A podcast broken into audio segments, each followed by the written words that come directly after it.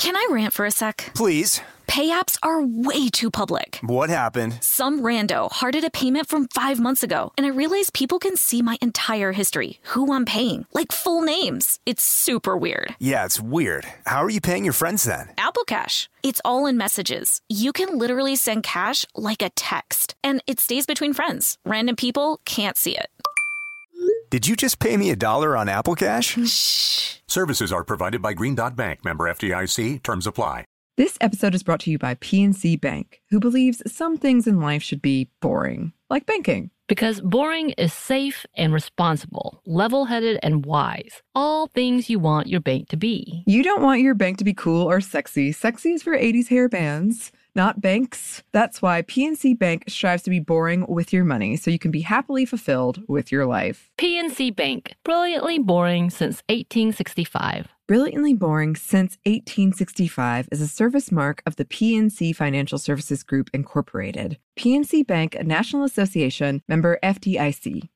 Tennessee just sounds perfect, whether that's live music, the crack of a campfire, or kids laughing on an adventure. To start planning your trip, visit tnvacation.com. Tennessee sounds perfect. Brought to you by the reinvented 2012 Camry. It's ready. Are you? Welcome to Stuff Mom Never Told You from HowStuffWorks.com.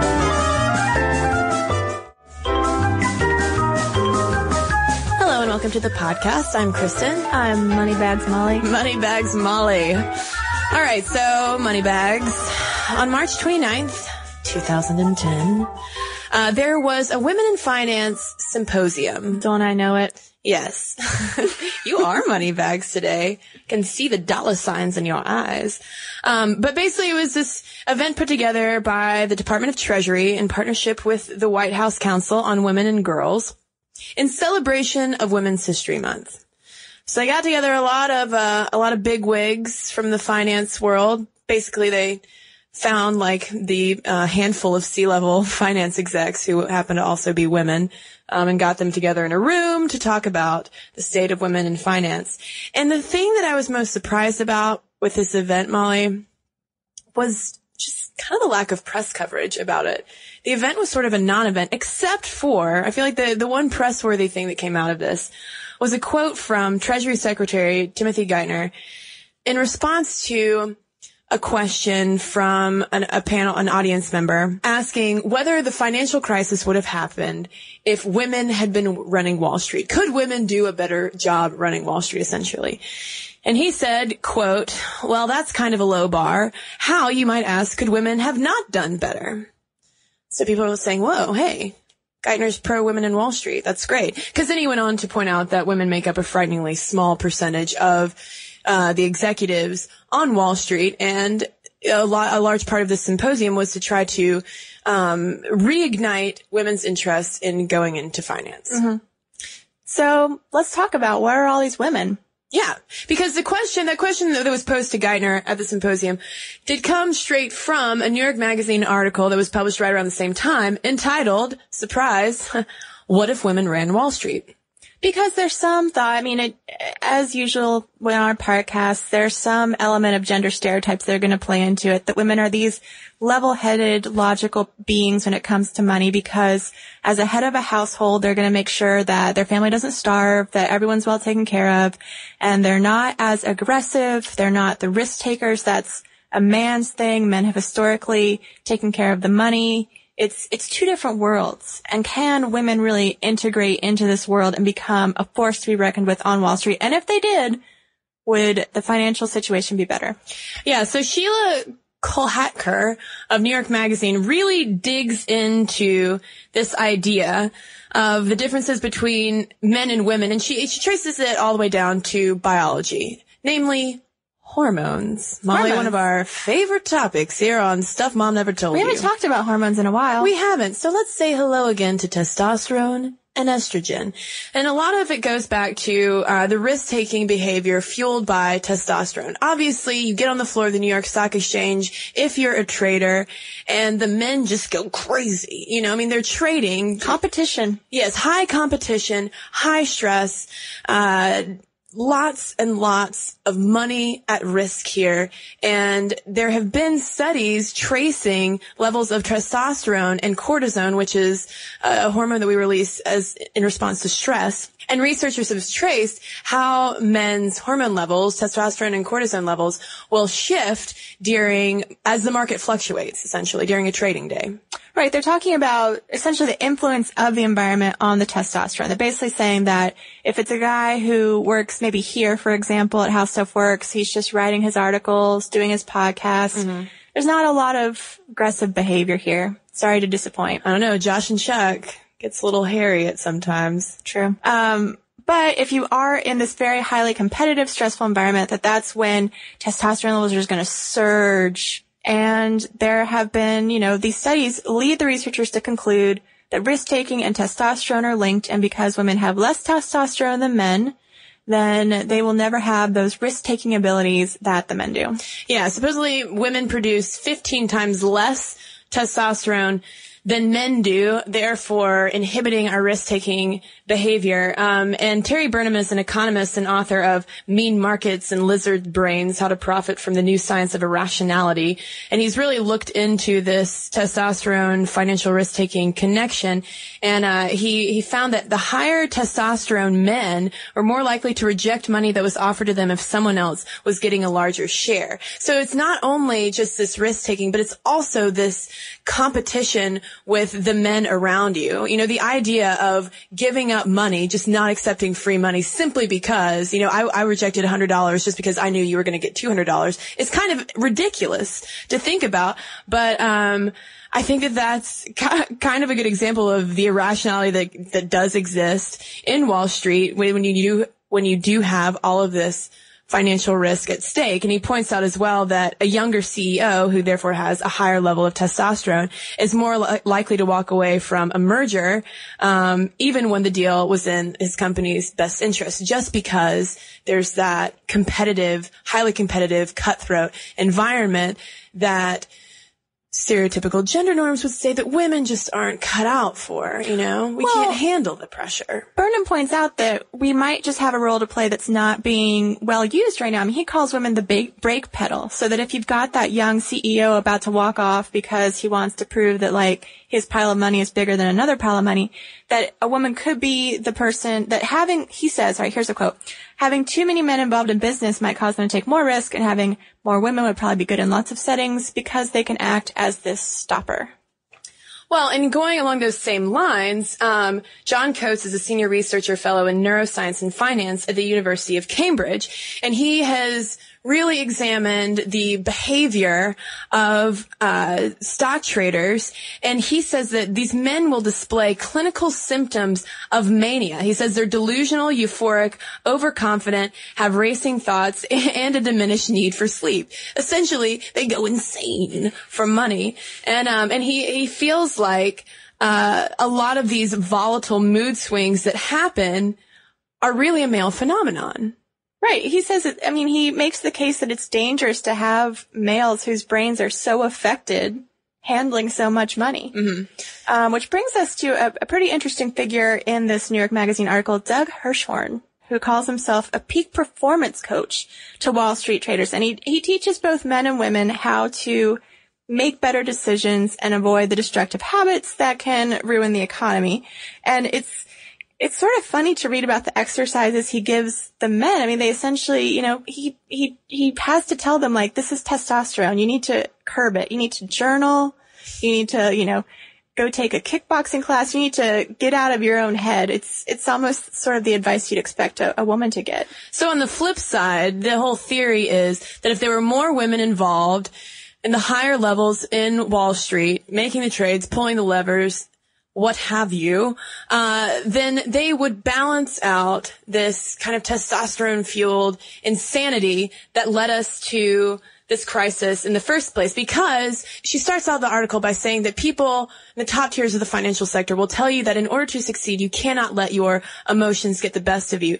When in fact, a lot of the behavior that caused the financial meltdown were fueled by very emotional responses to these very competitive men who didn't want to be seen as underperforming, who didn't want to be seen as not risk taking enough. And if we had had more of a level-headed woman who just simply doesn't have the same biological drives to be as aggressive, even if it's an incredibly stupid idea, uh, then we'd be in much better shape than we are. Now, Molly, this is also, we have to take all this with a grain of salt. I mean, obviously, a, a, day trader's success doesn't just hinge on his levels of testosterone. Right. Man or woman, obviously, you gotta be smart and know what you're doing in order to succeed. And you know, we're not, we're not male bashing here. We have no idea if there were a ton of women in charge on Wall Street, if things would have been better. It's, yeah. it's an unknown. Maybe it would have been the same. Maybe it would have been better. Maybe it would have been worse. But you're right. There does need to be some intelligence in this, Kristen. And both men and women are going to business school. The rates of women enrolling in, in business school programs is on the rise. As of 2009, women made up 39.3% of full-time students in American business school compared to 34.1% five years earlier, according to the Association to Advance Collegiate Schools. But now, Molly, let us contrast that to industry numbers once we get out of college. And this is according to the Harvard Business Review, less than 18% of corporate officers and boards of directors at Fortune 500 financial services firms are females. So how did we go from making up almost 40% of the business school students to making up less than 20% of these high tier jobs? So it seems to me that, you know, you can make that argument about testosterone and biology all you want, but when it comes down to it, it seems there's something very unfriendly in Wall Street culture to women. It's very hard to integrate into this old boys club. You know, we found one, uh, historical article from the 70s about how, uh, when the London Stock Exchange allowed women. 1971. And it was all about how this was the last bastion of masculinity finally mm-hmm. being taken over. I mean, it's, you know, for some reason or another, whether it's just that ancient idea that men handle money, men make the money, men deal with the money, it's been a very hard stereotype to break even hundreds of years later. Yeah, I mean, even in 1996, we have a huge class action lawsuit against Merrill Lynch when only six women were in charge at Merrill's 140 branches, which made up 4.3% of the total. And since the recession, there's also been a slew of sex discrimination cases at a lot of these larger financial firms from women who are saying that they have been unfairly treated because they have taken maternity leave or they have, you know, come back after maternity leave and wanted to, you know, breastfeed their child or what have you. Basically, once they, once they want to have a kid, they're screwed and their, and their job is slowly whittled away into nothing. And when there were all the layoffs after the recession, women had, uh, women faced a disp- disproportionate number of them essentially a lot of people got fired, but since women made up so few employees to begin with, it hit them a lot harder. So we have Zoe Cruz, who was ousted in November 2007 as co-president of Morgan Stanley. And then we have Erin Callan, who was demoted in June 2008 as CFO to the now bankrupt Lehman Brothers. And then finally we have Sallie Krawcheck, who resigned in September 2008 as chief executive of Citigroup's Global Wealth Management Unit. And those three names come up again and again because when they were first promoted to these C-level positions, it was a big deal that finally women were starting to get a foothold in the financial sector. And then all of a sudden the recession hits and you have, you know, three of the lead women in the industry. All of a sudden they're gone. Now some people have gone back and said, well, they were completely inept and shouldn't have been in those jobs in the first place. But I think it's, um, you know, kind of a, an example of, uh, what seems to be a gender imbalance in the firings that have happened as a result of the recession, the recession. Because without naming names, it seems there are some inept men who kept their positions. Oh yes, it's true. To put it politely. To put it politely. Yeah, but then, uh, you know, even in the lower tiers, like I said, there have been all of these lawsuits that have come up, um, that we read about in Forbes magazine, where again and again, these same types of situations were happening to women who had proven themselves as very able, high achieving employees, who at some point would take the quote unquote off ramp, as it is termed, to have a child. Then they would come back and their job would be gone. And you know, they, they keep calling it the off ramp, Kristen, but some of these, some of these women barely took the exit. They talked about one woman who was in labor and came to the office so that she could answer questions before she started her maternity leave. I mean, these women are going out of their way to make the situation work. They're not, you know, they're not checking out for years no. at a time. This is, these are very brief maternity leaves. Um, and you know, then they'll come back to work and they just want the opportunity to breastfeed somewhere and they're getting, you know, the runaround from the male bosses. Mm-hmm. But even when these cases come up, a lot of women, understandably, are nervous about um, taking part in these class action lawsuits for fear of being ostracized in their job and the same thing happening to them, to them. For instance, in this Forbes article talks about in the summer of 2007, uh, there was a $46 million class action settlement with Morgan Stanley on the basis of sex discrimination. And, uh, Alice Hughes, who was one of the people who was, you know, helping to settle all of these claims, said that a lot of the women who could could have cashed in on that $46 million suit chose not to say anything. She says out of quote, sheer fear that even if they kept their jobs, they might be excluded from benefits like getting a chunk of business when another broker left the firm.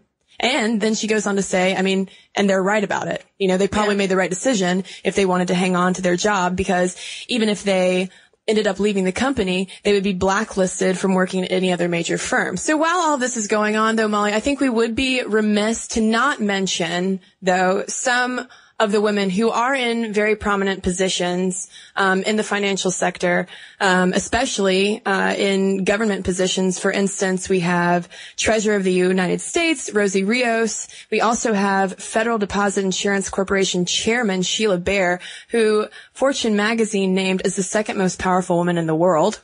That's Pretty, good. Pretty impressive.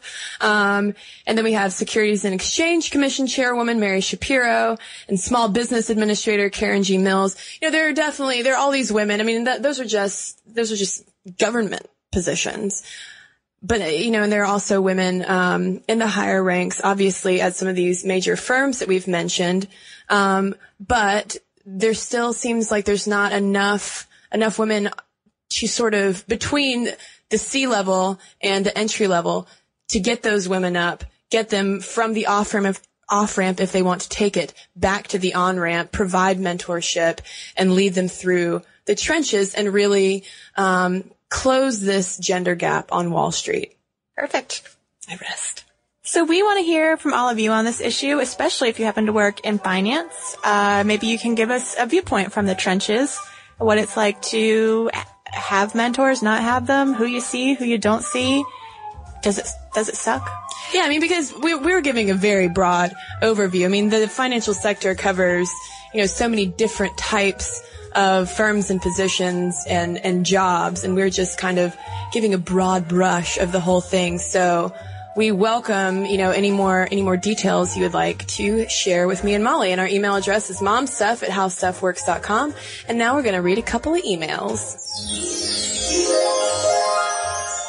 First up is one from Liz on our Political Quotas podcast. She writes, I very much disagree with the idea of having these gender quotas anywhere, but especially in government positions. Our Congress may only be 17% women, which is obviously a smaller percentage than we make up in the general population, but I doubt Hispanic or African Americans make up their share of Congress either. I don't have the stats to back that up, just a feeling. Why stop at gender? Are we going to break up the entire population into ethnicity, social standing, religion, income, and then place quotas on each of these groups? I believe someone should be elected to office because they're absolutely the best candidate possible, not because there's a position to fill that matches their genetic makeup. The old white hair men in Congress are probably not going to make it easy or encouraging for women, but that, that's not something a quota is going to fix.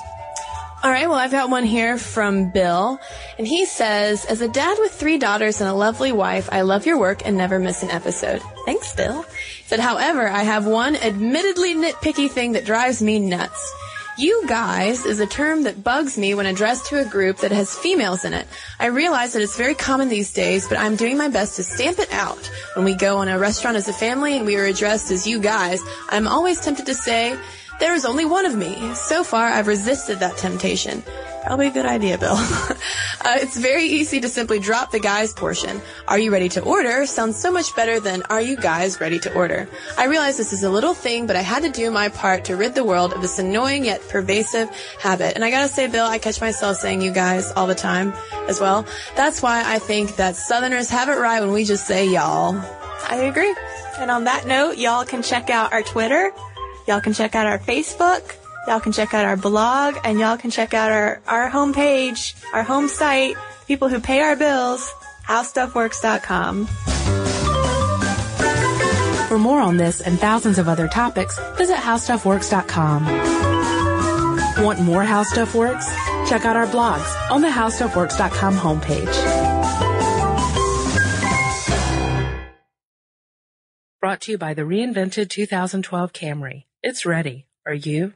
This episode is brought to you by PNC Bank, who believes some things in life should be boring, like banking. Because boring is safe and responsible, level headed and wise. All things you want your bank to be. You don't want your bank to be cool or sexy. Sexy is for 80s hair bands not banks. That's why PNC Bank strives to be boring with your money so you can be happily fulfilled with your life. PNC Bank, brilliantly boring since 1865. Brilliantly Boring Since 1865 is a service mark of the PNC Financial Services Group, Incorporated. PNC Bank, a National Association member FDIC.